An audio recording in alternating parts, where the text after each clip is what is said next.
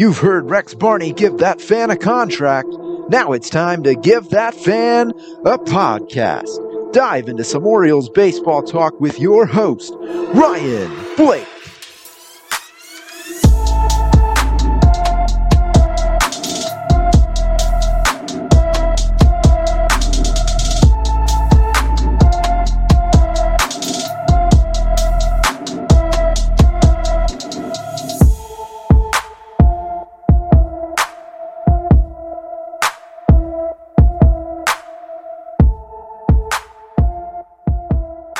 Welcome back to Give That Fan a Podcast. This is episode number two, and I'm flying solo today. I'm your host, Ryan Blake. I do not have a guest on this episode because I want to take you on a little bit of a journey into my life. I want to invite you to get to know me a little bit. I feel like if I want people to listen to this podcast, it's important that, you know, the listeners are able to relate to the host. So I'm going to give you guys a little bit of an inside track to uh, my life and my relationship with not only the Orioles but with baseball. And I feel like that's that's an important thing for me to do. And we'll have guests moving forward. I've got guests actually lined up just about through the new year at this point, so very excited for that. We've got some great names on that list. Uh, so we'll we'll see how that goes as we continue. But for now, let's uh, let's talk a little bit about uh, who I am and how my relationship with baseball and with the Orioles uh, has grown into to where I am today. Uh, so we're to start from the beginning because that's the best place to start. When I was eight months old, so I was born in uh, December of 1994. Uh, so I was a little bit too young to remember the good Orioles teams of 96 and 97. I don't remember the Jeffrey Maier incident, although I don't like the man. Because that's kind of, you know, you're not an Orioles fan if you don't despise Jeffrey Maier, even if you weren't part of the crew at that point. But I didn't remember those teams. My first Orioles memory of going to a game was in uh, 2000. I'm sure I've been to games before this, but in 2000 I went to a game with um, my mom and my dad, and at least one of my younger sisters. I'm not sure the the youngest was was able to go just yet. She would have been one year old uh, in in 2000, but the Oakland Athletics beat the Orioles 15 to nothing.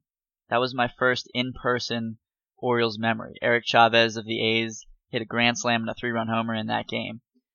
And uh, so, not the best start for me. But when I was eight months old, my dad, I haven't, I've yet to see this video, and I really need to see it. But it's a little hard when all your home videos are, are mislabeled and it's hard to set up and watch because they're, you know, 20 years old at this point. But when I was eight months old, I was laying on a blanket on the floor of my living room watching Cal Ripken uh, celebrate breaking Lou Gehrig's consecutive game streak of 2,130. Um, I was sitting there, my eyes were glued to the TV as Ripken was circling the stadium, circling the warning track, and shaking hands with fans, and you know, the, one of the longest standing ovations on record. Um, again, I've yet to see this video, but my dad says it exists, so I'm going to take his word for it.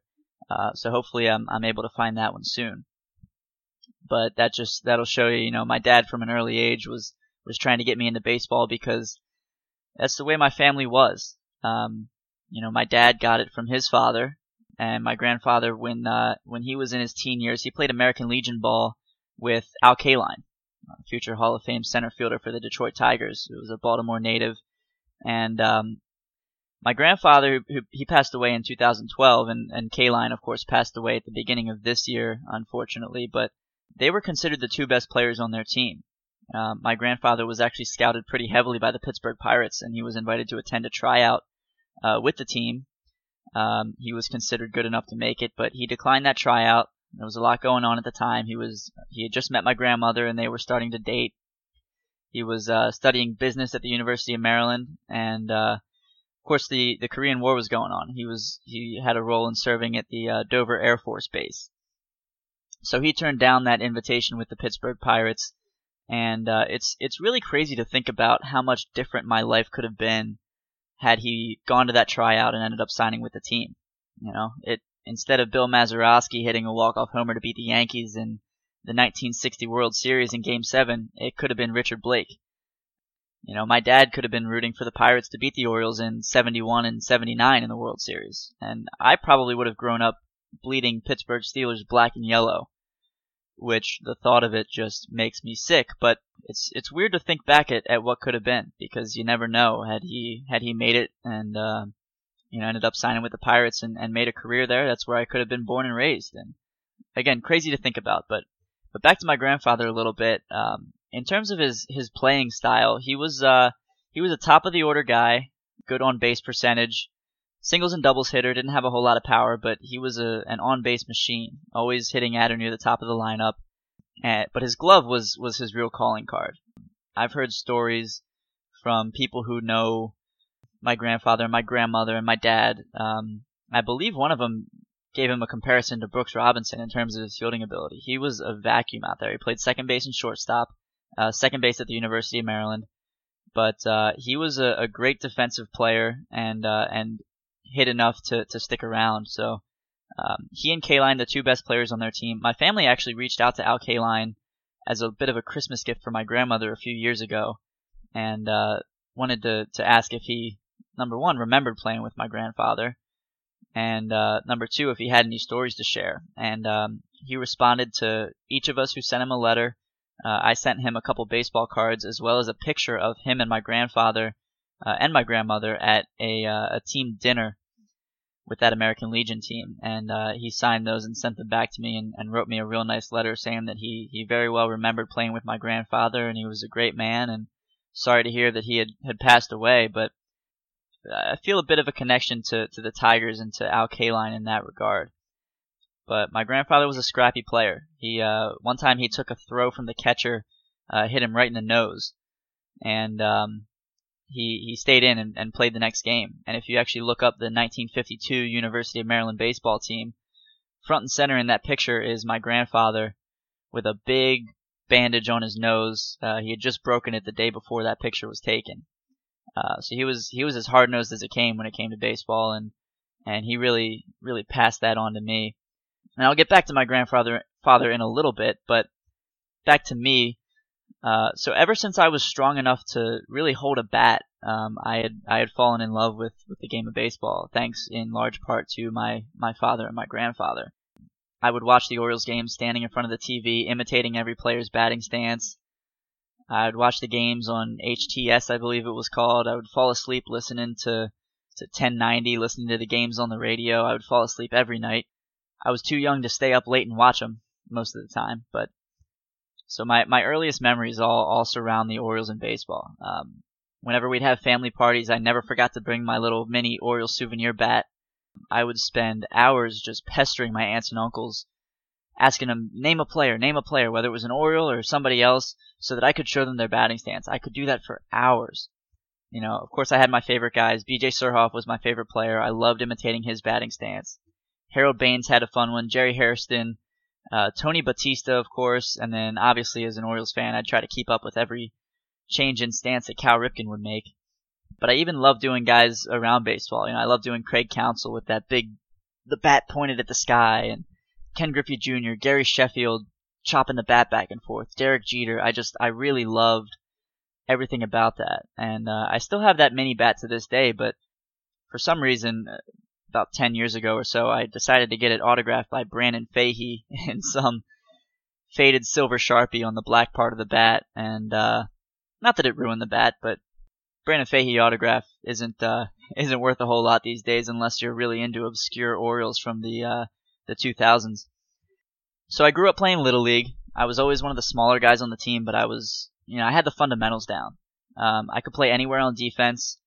Uh, I was I was good at getting on base. I was a reliable strike thrower actually. Um, my first pitching appearance came when I was 11 years old.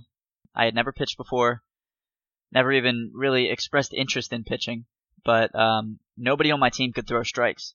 And we were in the bottom of what was the sixth and final inning. We were up by a run. Coach Bob had gone through all of his pitchers, and he pulled me in from second base to try to get out of a bases loaded jam with nobody out you know, give up one run and, and, and the game's tied. But I threw strikes. I struck out two out of three batters. I didn't allow any of the runs to score. I got the save in my first ever pitching appearance at 11 years old.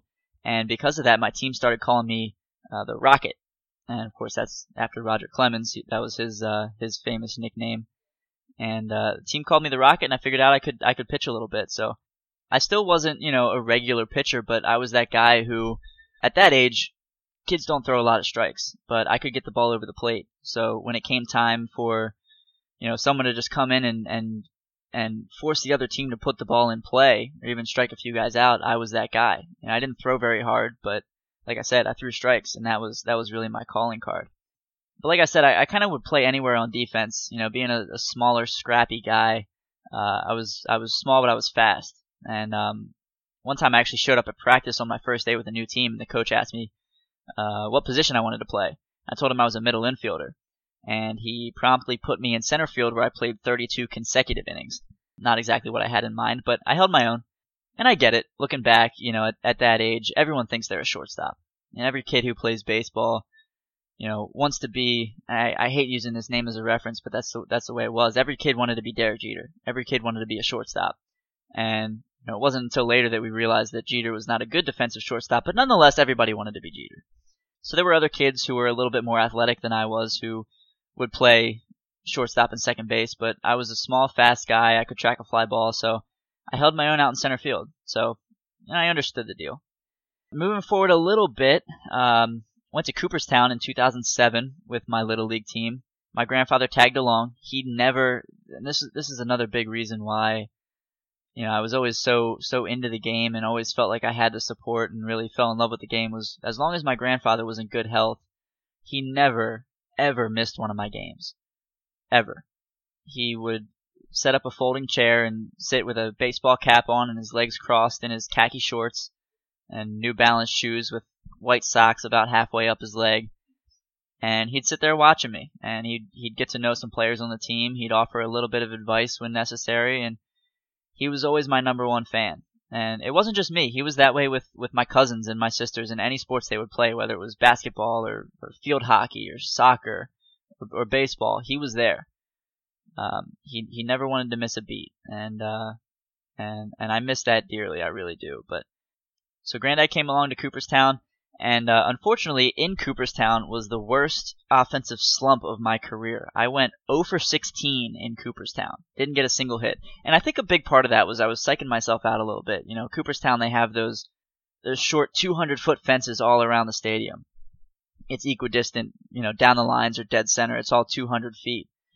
And I was thinking this would be a great time for my first ever home run. But I didn't have the power to do that.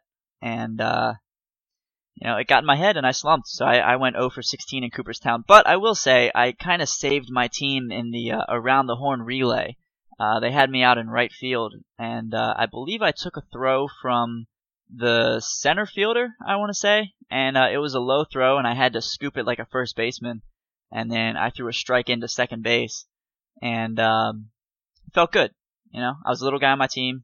I was a scrappy. I wasn't the best player at that point, uh, saved the day.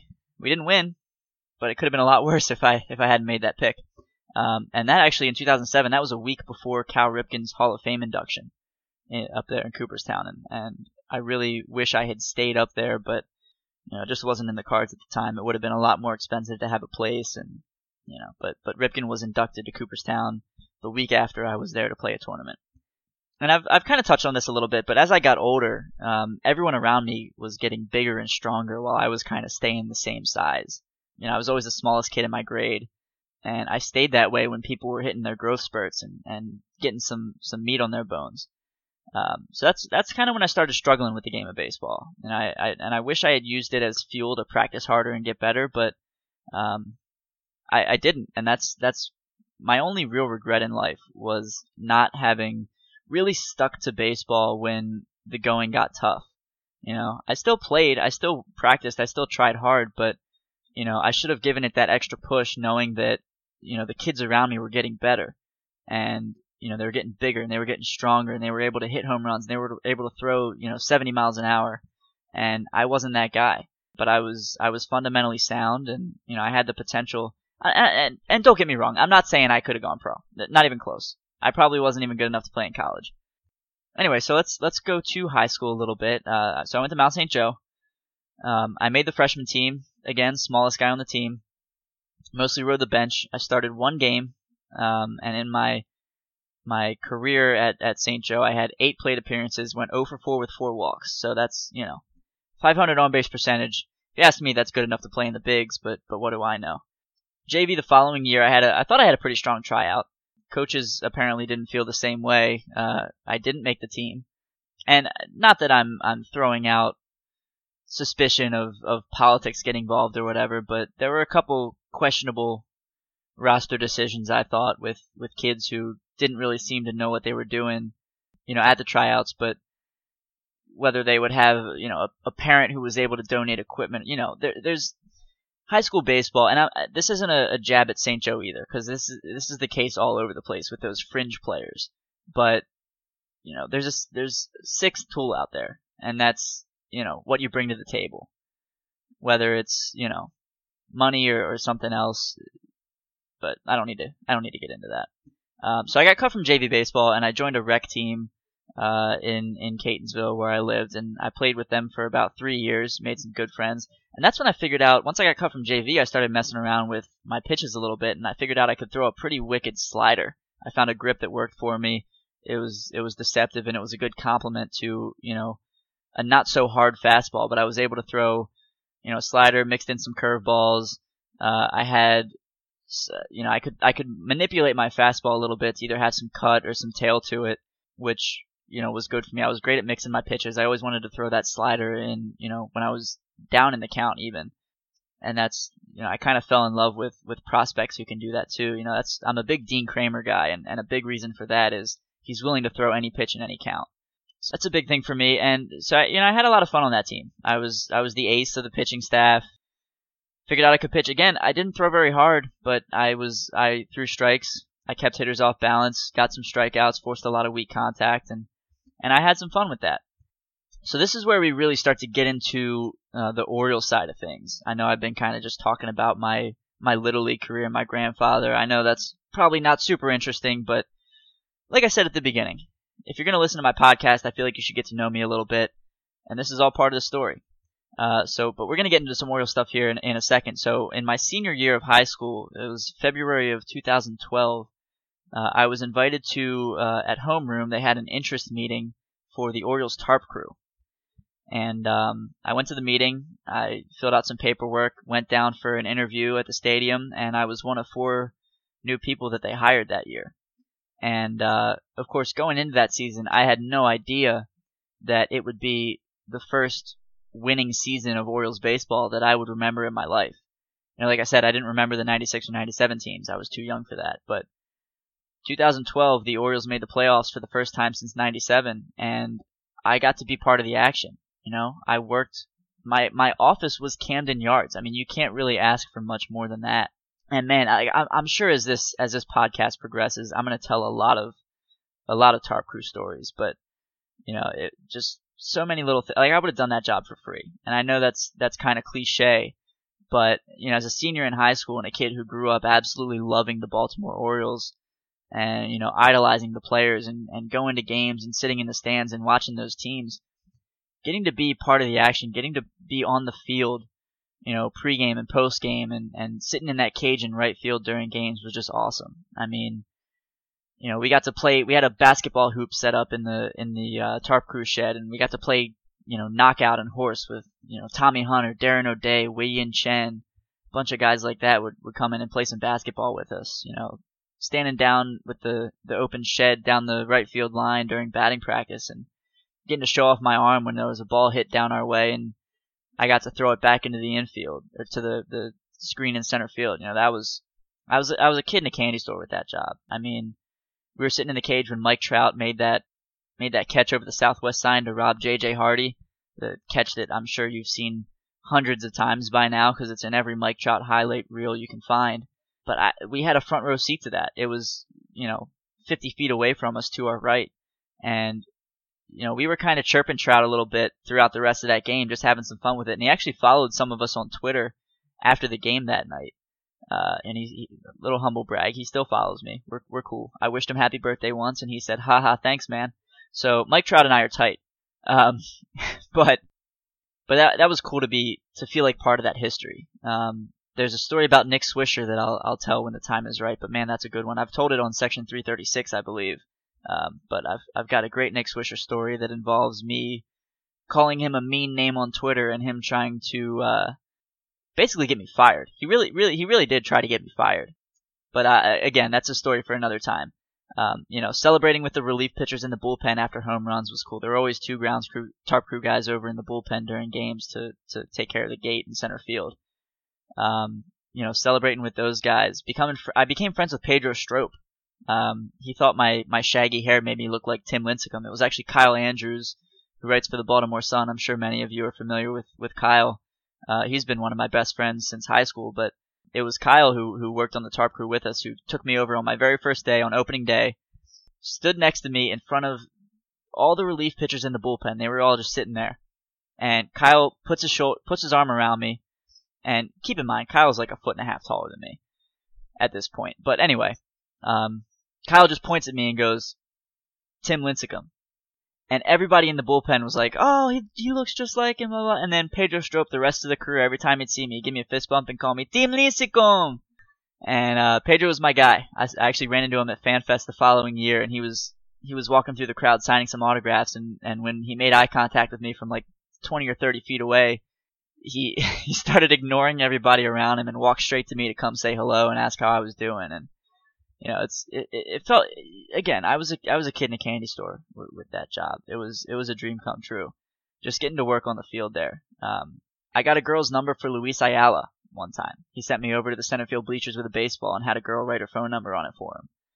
I got to run Mariano Rivera's jacket to the Yankees dugout. I followed him out of the bullpen as he went in to convert his 603rd career save in April of 2012. I got to follow Mariano Rivera. Did you hear? I got to follow Mariano Rivera out of the bullpen.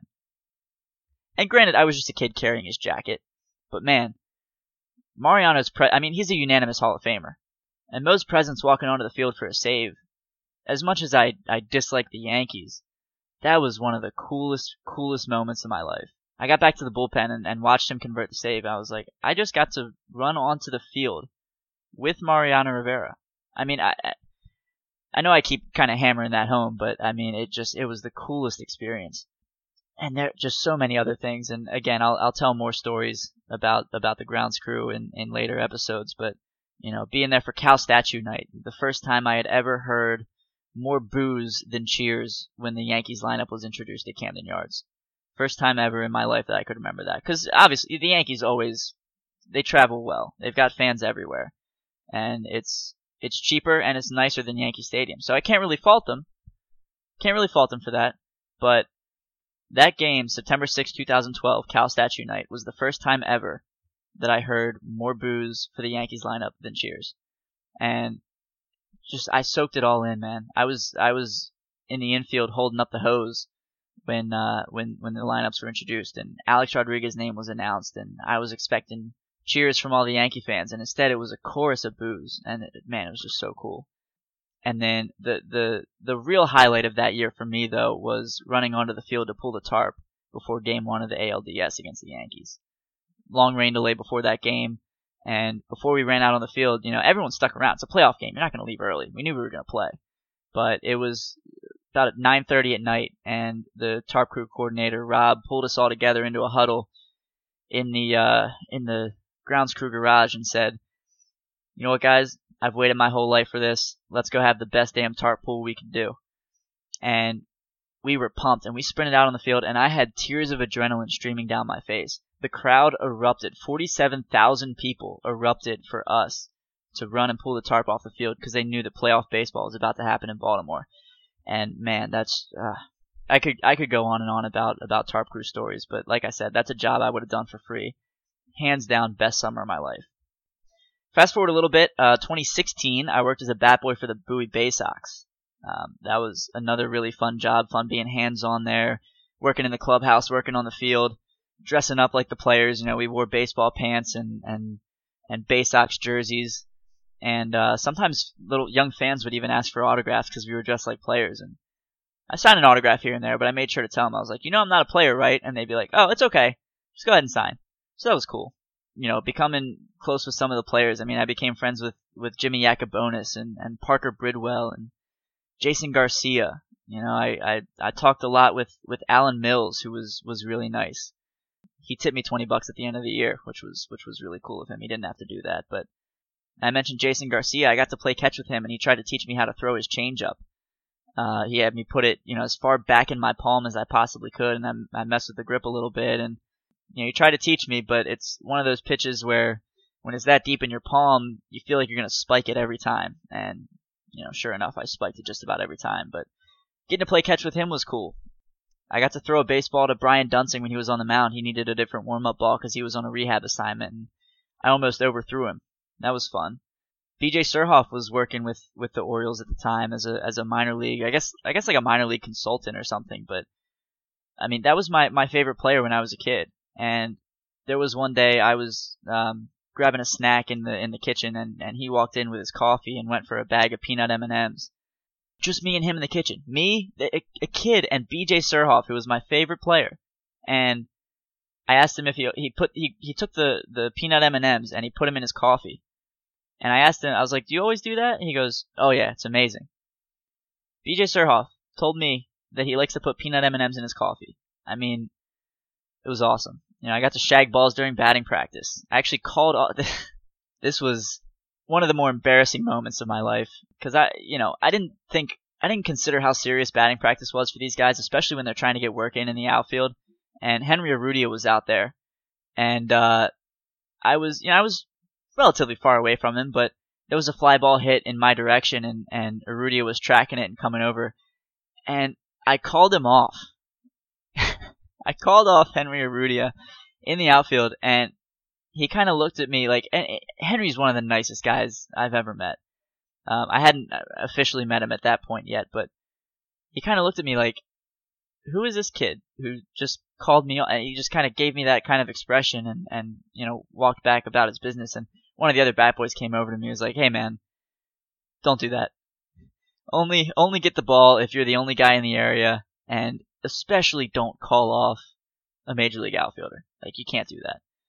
Another another super cool moment from that year was uh, Caleb Joseph was on rehab after he uh, that unfortunate industry in industry unfortunate injury when he uh, ruptured his his testicles. That was a fun one. He had surgery and everything. Had to wear a Kevlar cup, but um, he was on a rehab assignment in Bowie. And I remember one day I walked into the clubhouse and um, I didn't actually get a chance to see them, but I I heard that he had been going around kind of showing off his scar which I, I thought was pretty funny. Um, but after that game, we were, we were in the clubhouse and, and they had a TV in there, and the Orioles had just finished a game as well. And Buck Showalter was doing his post game press conference, and there Caleb Joseph was sitting two feet away from the TV, sitting on the floor with his legs crossed, just watching intently as Buck Showalter talked about his, his post game press conference. And you know, being being part of that, you know, little things like that where you know you grow up you grow up idolizing these kind of guys. Especially being, you know, being an Orioles fan, you look up to these these guys, and you never expect that you're ever going to get an inside look at at the way things go. You think about like kids collecting autographs, right? That's the closest you're going to get to a player is when they're, you know, signing some autographs and and they get to you and maybe you get a chance to say hi. But I never imagined myself actually working on the Orioles tarp crew, working on the field at Bowie in the clubhouse, and you know being really a part of that action and and you know listening to to players talk to each other about different things they could do differently on the field and just kind of being a sponge and you know little things like watching Caleb Joseph watching Buck Showalter's press conference. It was just it was super cool. And I, you know, those are the moments when I would really sit back and think about how lucky I was to to really be part of that. So let's move forward a little bit more. Spring of 2017, I was part of uh, the Chevy Tour, which is an annual tour run by Ripken Baseball, where uh, Chevrolet puts on free youth baseball clinics all around the country. And so we traveled around the country coaching these youth clinics, and it was an absolute blast. We had a ton of fun along the way. We got to go to a bunch of new major league stadiums, uh, saw some college games, saw some high school games, got to explore all these new cities. Uh, I fell in love with Nashville. I got a speeding ticket in Wyoming. I got drunk and lost from from my friends in downtown San Antonio. just so many stories from from that as well.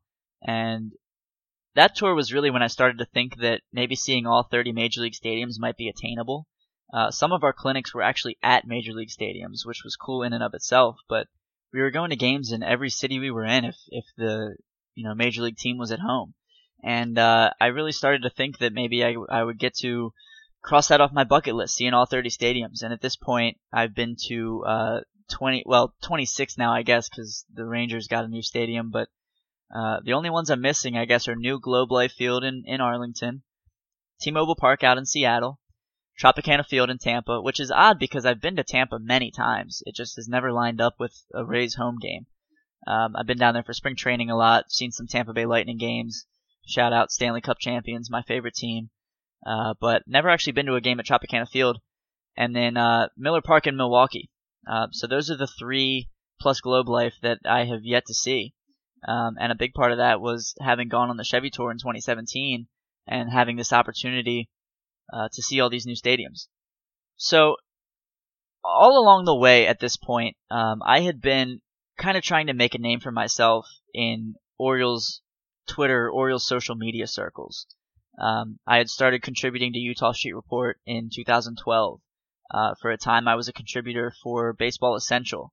Um, I started a podcast with a friend of mine, and we we did about 10 episodes before we kind of had a little bit of a falling out. We're cool now, but uh, we, we we stopped doing that after a bit. But you know, I had appeared on podcasts with Section 336 and Bird's Eye View, and I was the co-host of or one of the co-hosts of the Baseball Fam podcast with my buddies Shane and Mario, and at at one point they were the number one podcast, number one baseball podcast on iTunes.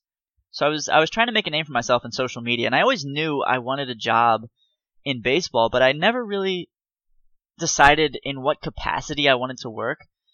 For a while, I wanted to be a broadcaster. For a while, I wanted to be a journalist or a beat writer something along those lines. But then going on the Chevy tour and seeing, you know, some college games along the way and, and even just working with, you know, 12 and 13 year old kids on how to properly field a ground ball, it really got me interested in the youth of the game and, you know, the opportunity to, to find young talent and watch it grow. And, um, you know, even being an Orioles fan, you know, I wanted to kind of play a role in, in turning that around and, and figuring out how to, how to scout players and how to find talent and how to, you know, turn an organization around. I wanted to be a part of that. And, um, you know, obviously they're, they're doing pretty well without me at this point, but I, I made the decision that I wanted to be a scout. So in April of 2019, I told my boss that I would be moving to Arizona in the fall to pursue a career as a scout. At that point, I, I figured it was about time I stopped just talking about how I wanted to follow my dreams and actually did something about it. Uh, so in September, I, I, was working as the maitre d' at a, at a fancy fresh, French restaurant. Uh, I was getting paid pretty well, um, but I decided I, I didn't want to be in the restaurant industry forever. So I packed up my car, and in September I left and drove across the country to pursue a career as a scout. And I was terrified, but I was absolutely excited. I had purchased a season pass for the Arizona Fall League, so I was planning on going to as many games as possible, uh, networking with other scouts, writing my own scouting reports, and just kind of trying to get a feel for how to break into the industry. Um, I met with a couple people in the industry before I left for Arizona. Two of the, the, the biggest ones for me personally were uh, Frank Kolarek, the father of Dodgers left-handed pitcher Adam Kolarek, who went to Catonsville High School and University of Maryland. His his family goes to my church. My grandmother actually used to babysit Frank, but Frank has has a history of scouting with the Orioles and the Brewers, and he played minor league ball with the Oakland Athletics, and so he's he's been around and and he was a great guy to get in touch with, and uh, you know shared some stories, gave me some advice on on how to network, how to approach people. Uh, I met with Craig Goldstein with Baseball Prospectus and and got some great insight from him as well. Um, so I, w- I was feeling good about you know the the possibility to network. And um, you know when I got there, I for a while I didn't really know what I was doing. I was going to these fall league games and just kind of taking my own notes, writing my own scouting reports, but I didn't really know what I was doing until um, I took a scout school course. It was run by Bill Bavasi, who's a former Mariners GM. He's actually the guy who pulled the trigger on the uh, Erik Bedard trade with the Orioles for Adam Jones, Chris Tillman, George Sherrill, Kam Mickolio, and the fifth guy whose name I can never remember because he wasn't as important to the deal. But uh, he had a great staff of instructors with him. Uh, one of whom was uh, Khris Davis's father, the A's Khris Davis, not the Orioles Chris Davis, Chris with a K. Uh, but he was one of the instructors, and uh, he was very, very kind to me. On the last day of the scout school, he um, talked to me for about 20 minutes. I, I approached him. He was talking with somebody else. We were about to all say our goodbyes, and I could tell he was ready to leave. But I just wanted to shake his hand and thank him for, for his help along the way with, with instruction. And as soon as the, the other guy he was talking to walked away, um, I had hardly even gotten to, to extend my hand out when he looked at me and said, "You're a bright kid. You're gonna you're gonna do good things in this business." And I'll never forget that. And he talked to me for about 20 minutes, just giving me advice and insight. And I, I couldn't have asked for anything more from that scout school. You know, we had classroom time throughout the day, and then they would give us assignments and take us to games for the fall league and assign us certain players and things to look for. And you know, got a feel for how to evaluate talent, how to write scouting reports, how to grade on the 2080 scale. And that's when I really started to feel like I could make a career out of this. So I made plans to attend the winter meetings in San Diego in December. I didn't attend the job fair, but I sent out about 300 emails to anybody with, you know, I, I scrolled through every team's front office directory, and anybody with some variation of scouting in their title, I sent them an email. And attached was my resume, my certificate that I had completed the scout school from the baseball bureau, and basically the the body of the email was something that I wrote that I wasn't necessarily pursuing a job, but I was going to attend these winter meetings and I was hoping to meet with anybody as possible and soak up as much information as I could. And um, so I sent out about 300 emails, and I got probably 60 or 70 responses. Uh, some of them told me to uh, some of them told me they were going to forward it to someone higher up. Some of them told me that uh, they wouldn't be at the winter meetings, but wished me luck. And some of them said, "Yeah, I'll be there. Let's uh, let's let's come up with a time to discuss." So I, I ended up meeting with reps from nine different major league teams, plus uh, the owner of Fangraphs, Eric Longenhagen. Uh, super nice to me, but it's that was a great time. Um, I, I, shook hands with Peter Gammons. I got to stand in the background of MLB Network as Jon Heyman broke the news that the Angels were signing Anthony Rendon. I saw Jim Thome and I, I stopped him and told him this goes back to the grounds crew a little bit, but there was a morning we were we had an early report time because it had rained the night before and it was windy and the field had kind of become a mess. So we came in early to to dry out the tarp and clean up the field. And it's about 8:30 in the morning and I'm along the the warning track in the outfield just on the edge of the grass, going around picking up sunflower seeds. And the Orioles had traded for Jim Thome a couple weeks prior. And Thome was out for a little morning run around the warning track. He, he had come in early to get some work in, and he stopped his jog when he got to me, said good morning, and asked how I was doing. And this is Jim Thome, 600 home run hitter, Hall of Famer, one of the nicest guys baseball's ever had, really, if you ask me. And he was stopping his run to ask a kid on the grounds crew how he was doing. And when I saw him at the winter meetings, you know, coming up on eight years later, I I st- I got to stop him and I said, Mr. Thome, I want you to know you probably don't remember this, but and I told him what had happened, and I said I'm sure this is is meaningless to you, but I wanted to tell you how much I appreciated that and how much it meant for you to tell that to a kid. You didn't you didn't have to do that, and it really did make an impact on me, and it made me a lifelong fan of yours. And he looked at me and kind of shrugged it off and just said, It's what you do. You know, it's what you do. Just be a good guy. And, and Thome, as, as far as I'm concerned, is, is as nice as it gets. And I'm glad the Orioles were able to have him for the time that they did. Just a, just a great guy. And, and all that is to say, I recommend any baseball fan attend the winter meetings at least once in your life, even if you're not looking for a job. It's an incredible experience. Just go and sit in the lobby and look at how many baseball players and coaches and front office personnel, executives, former players, reporters, beat writers, anybody who's everybody in baseball is at the winter meetings. Or everybody who's anybody. I don't know what that phrase is, but that's besides the point. Just sit and, and, and take it all in, you know? There are people everywhere. And I just, it, it just a great, great experience. So now here we are um, in March, March of 2020. Uh, I was staying on a friend's couch in Scottsdale. My buddy Tyler was nice enough to let me crash with him for a bit because I didn't know what I was gonna like. I didn't know how long I was gonna be out there, what I'd be doing, so I I was hesitant to get into a lease. Um, but you know, I did some Airbnb here and there. Um, I had a friend of my aunt who lived out in Surprise, which was a little bit of a drive to where I wanted to be, but uh, she was nice enough to let me stay with her when when I needed to. But then Tyler in Scottsdale was was huge. He was a great help. Uh, but I was staying on his couch. I was waiting tables at a sports bar. There I was back in the restaurant industry because I, you know, I had to make money somehow. I knew I wasn't going to make money as a scout right away. And then uh, March 12th, it was announced that spring training had been put on hold due to the coronavirus, and uh, you know, it was expected to be for two weeks, but we didn't know how much longer it would be. You know, the NBA had canceled games, the National Hockey League had canceled games, um, college and high school sports were being put on hold as well, and um, I kind of realized at that point, you know, with no baseball, and I was I was freeloading off my friend, you know, nothing was really keeping me out in Arizona at that point. So I decided I was going to come home. So I loaded up all my stuff in my car and and drove back to Maryland. Um, made it in two days. I took a nap in my car outside of a hotel in Albuquerque.